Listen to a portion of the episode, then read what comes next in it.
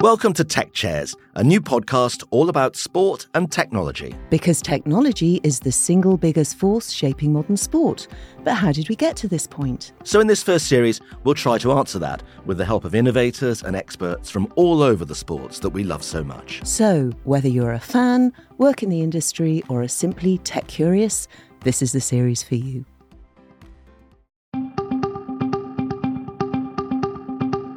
Hello from Tech Chairs with me, Rebecca Hopkins. And me, John Inverdale. And this is where we look at how sports and technology have changed each other over the past few decades. To the point where this year's Sports Technology Awards are in New York City for the first time, bigger, brassier, and bolder than ever.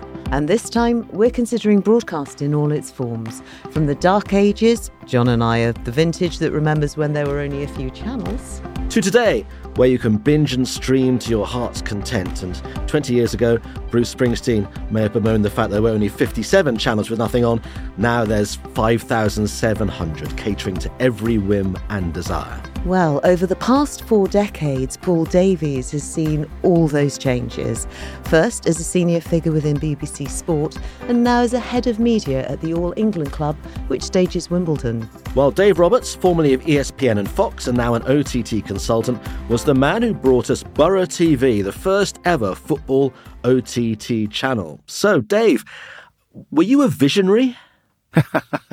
uh, John, Rebecca, I'm as, as much of a tech dinosaur as you two guys are. I remember radio and TV when it was terrestrial broadcasting. We had four channels and in radio it was either the one independent station or the local BBC station or national. So I subscribe to those days. I remember those days. Me being a visionary, I don't think so. It was just tech was coming and we took advantage of it. So you say tech was coming. What tech was coming that made you go right? Because because if you asked anybody which was the first football club to have its own TV channel, they would say Barcelona, Manchester United, whoever it might be. They wouldn't say, with all due respect, Middlesbrough. So what was it that you saw coming that nobody did? What was coming originally with Boro TV? It was the proliferation of, of cable channels, cable TV. So each local region was getting a cable broadcaster. And I think at the time, I, I remember, and I've still remain friends to this day with the managing director of, of the guy who was running the, uh, the Teesside cable operation where I'm from.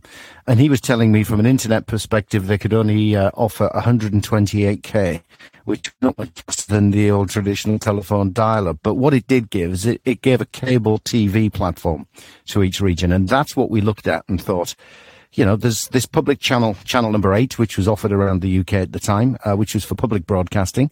There was nobody in a, in a position whatsoever to be able to capitalize on that. And that's what we focused in on. We thought, right, let's use this available platform. Let's produce some TV shows. Let's do it differently. None of us had the, uh, the amount of investment that your traditional TV broadcast networks would have. So we did it on the cheap. And, um, uh, you know, we've seen that grow to the point now where fan, fan groups can have their own TV channels on, you know, digital platforms, YouTube, things like that. So today is a long way away from where we started. Dave, at what point did you have an inkling that you had really hit on something that was potentially industry changing? I don't think we did, to be honest. I thought we were just presented with an opportunity and started thinking outside of the box to a certain extent of how can we use this? How useful could this be? And we were looking at it purely from from a use perspective, we weren't looking at it from a, an industry perspective at the time. And now what we've seen with obviously the, the amalgamation of all the, the smaller independent operators, whether it be cable or, or then we moved in and, and transitioned to digital. We were doing surrounding Middlesbrough Football Club on Boro TV, which was pre-recorded content, uh, that progressed to live content is what you're seeing today obviously technology moves at, at, a great pace and sometimes it's the human beings that don't move at the same pace with it. Whereas nowadays every single sport every single club is falling over themselves to invite tv crews inside the dressing room and everything else. What did the middlesbrough hierarchy think when you approached them all those years ago and said i've got this idea for a you know a tv station devoted to the club and the club alone yeah it was funny I think first and foremost, they were looking at it with trepidation, thinking, how much is this going to cost us? How much are we going to be asked to pay towards this? TV's expensive. But once we got over that conversation, they were embracing of it. They looked at this and thinking, this is, this is a new opportunity. I'm sure there were the commercial eyes were looking at this to think, you know, is it monetizable? So very positive, and they opened the doors wide open. We our first studio was built. It was a temporary studio, built in the press room uh, when it wasn't being used on match days, and that's where we'd uh, we'd present TV programs from. That's where we'd record sessions from. So uh, yeah, I think outside of is this going to cost a huge amount of money, then um, then then it was very positive. Dave, in your career, been both poacher and gamekeeper insofar as you've worked within broadcasters, you've worked within clubs. Because I've heard so many clubs say, or so many people say, that clubs aren't maximizing their rights to the full potential, sometimes because of the way they've negotiated the TV rights with broadcasters.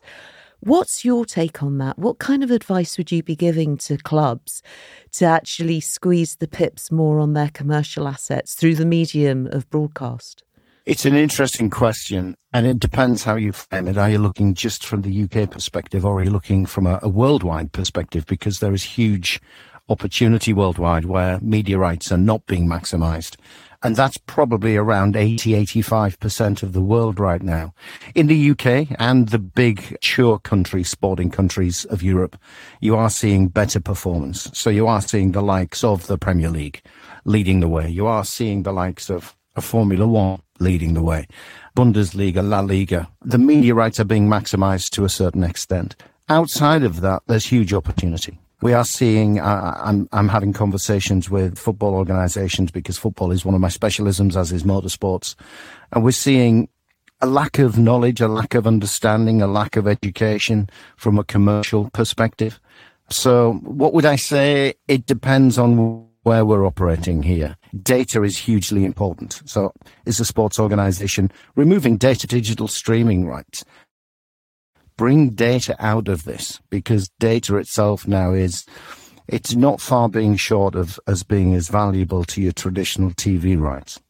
And looking at how fans consume the output, to what extent do you think fans are shaping the way broadcast takes place, or are fans more receptive and responding to what they're being given? No, I think now the fans are the driving force at how sporting properties are delivered, how the use of, of media rights is determined. Uh, I think we saw, what, five, six, maybe seven years ago now, second screen viewing overtook first screen viewing. So the traditional way to watch sport is now in the minority. So fans, they like to have two screens side by side. If they are, and many do still watch TV, but they like to have their second screen for, for maybe a stats feed or keeping an eye on another game or to a certain extent embellishing what they already have and enhancing the experience they have on the main screen or consumption has gone across to, to digital platforms, whether it is OTT platforms or streaming. So the landscape is completely different now to how it was just five years ago. It's going to change completely again. You know, I look at FIFA as a, as an example. They, they launched the, their digital platform, their fan facing platform through the middle of last year. And they were streaming the World Cup live into Brazil on it, as well as having a broadcast partner in Brazil. So the way content is being consumed is changing hugely and it is predominantly fan driven. Great stuff. Well, Dave, thank you so much for joining us. And from the first ever football streaming service to initially a more traditional form of broadcasting and now being in the vanguard of media development, let's talk to Paul Davies at the All England Club. So, Paul, was was media, was broadcasting so simple in the eighties? I wouldn't say it was simple, John. I mean, I think it's all evolved, hasn't it? I think wherever you were in that stage of your life, you found it quite a technical challenge. Um, and you sort of look back to the early pioneers all those years ago, what they were doing with very limited resources as to where we are now. I think it all all walks of life, uh, you know, things get more complex, and whether it gets better, I'm not certain. I think certainly the experience of consuming content and watching programs and the beautiful pictures and the wonderful sound we have now is is is to be absolutely admired. But um, it was definitely more simpler because the technology was less complex, um, but the solutions were that much trickier because you didn't have the, the the, the the digital age wasn't there. So it was literally sort of plugging up you know, miles and miles of cable and working with two inch tape. I remember my first experience at the Olympic Games in 1988. It was, I think it was Ginny Leng and Des Lynam had led to this, what we call an off tape moment, where you sort of turn around a performance. And we had to cross run between two two inch tapes um, we had to put a crowd cutaway in the middle so there wasn't a jump cut. And you're doing completely blind, literally cutting from one great big machine, looked like something out of Doctor Who to the other. And I think we actually spun the tape rather than doing it in real time. And Des had to pick up and say, well, you probably realised that was off tape, but Ginny did go on to win the gold medal. So, no, perhaps it wasn't as slick as it is today. But we're so sophisticated now that when we look back at the Seoul Olympics or whatever it might be, and we look at the graphics, which look like you know you'd given them somebody in somebody in Form Three and asked them to go and do it. It's very easy to be a bit supercilious, but actually there were people who were pushing the envelope even in those days and have done continuously.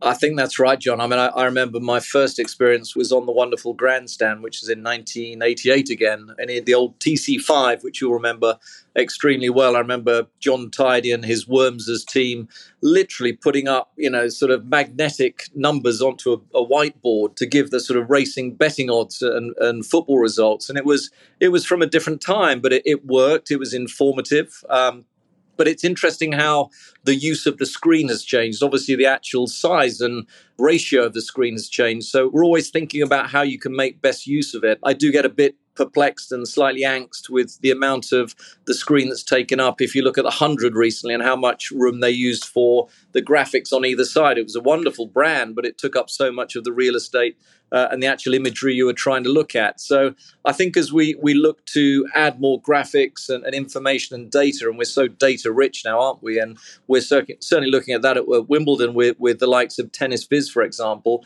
where we're getting so much data. I mean, we, we used to analyze the first and the last shot. We're now analyzing every shot in a tennis match. We're tracking the players and the ball, and we're getting this all this data that we're having to not having to, but being encouraged to use to make it a richer experience for people to consume. And it's interesting, Paul, because you say about the being encouraged to use use that data. You've obviously got younger fans who like first, second, third screens, all the data. How do you balance satisfying the needs of them with those of, of your older fans who are possibly more purist? Yeah, it's a good question. I think what you have to do is is cater for everybody, and I think what you try and do is put the decisions a little bit in the consumer, put it in their hands. So, literally providing different feeds. We're looking all the time now at the, the again the use of technology and how we can not just provide one linear feed, but kind of layering it up. So clearly, there's the traditional television output where we're kind of giving the the, the best seat in the house, if you like but even as recently as last year, we're putting, um, you know, we've always been very innovative at Wimbledon in terms of, you know, it even the first color television, first widescreen, first streaming.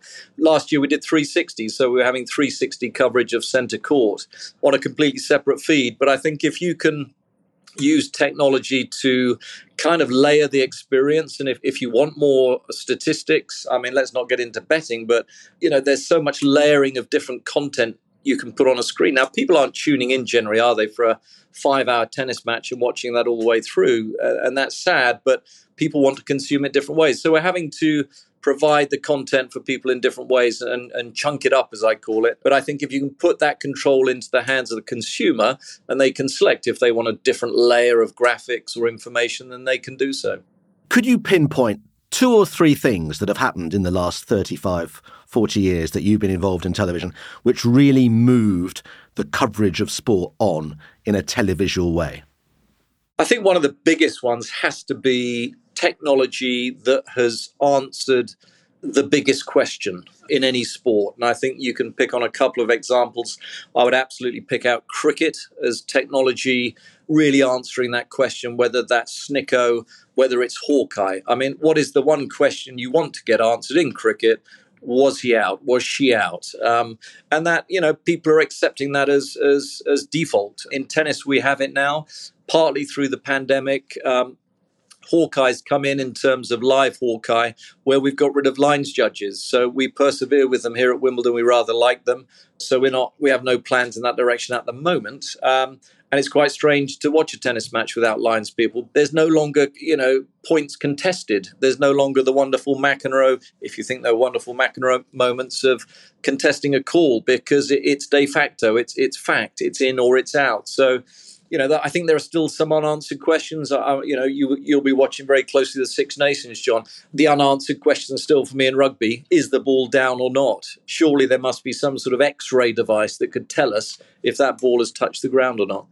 Um, Paul, again, with that whole thing about technology has elevated sports entertainment credentials on many ways. I mean, with the Hawkeye calls, you know, you get crowd participation with something like that.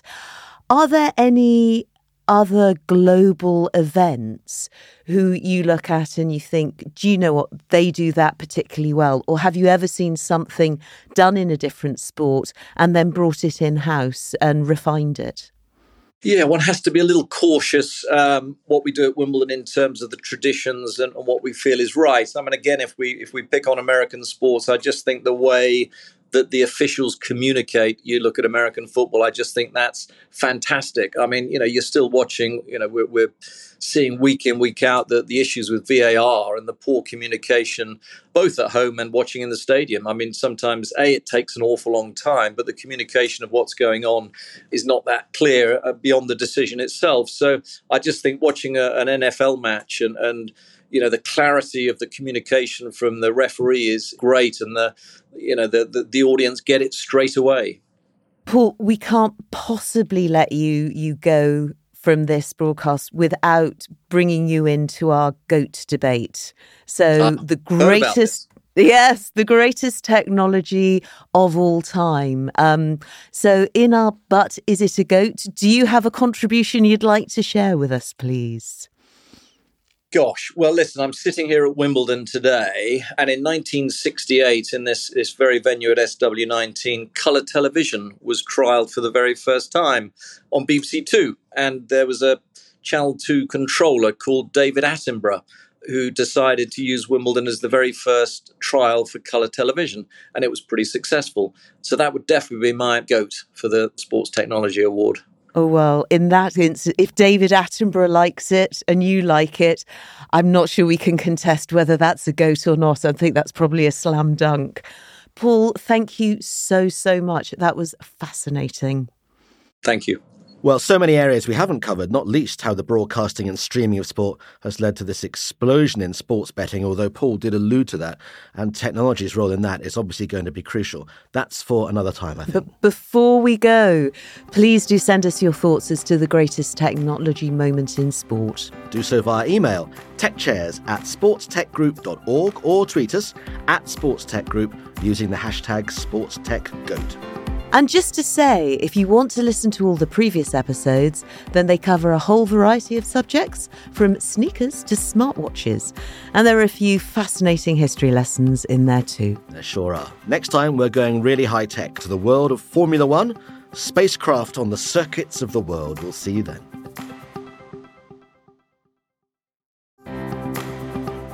Thanks so much for tuning in to today's episode of Tech Chairs. We hope you found it informative thought provoking, entertaining. If you enjoyed today's episode and want to stay up to date with all things sport tech, be sure to subscribe. You can follow us on Apple, Spotify, and all good podcast channels. And if you have any feedback, suggestions, or just want to say hello, contact us on Twitter at Sport Tech Group, LinkedIn, the STA Group, or by email techchairs at sportstechgroup.org. Don't forget, if you're posting on social, our hashtags are TechChairs and SportsTechGoat.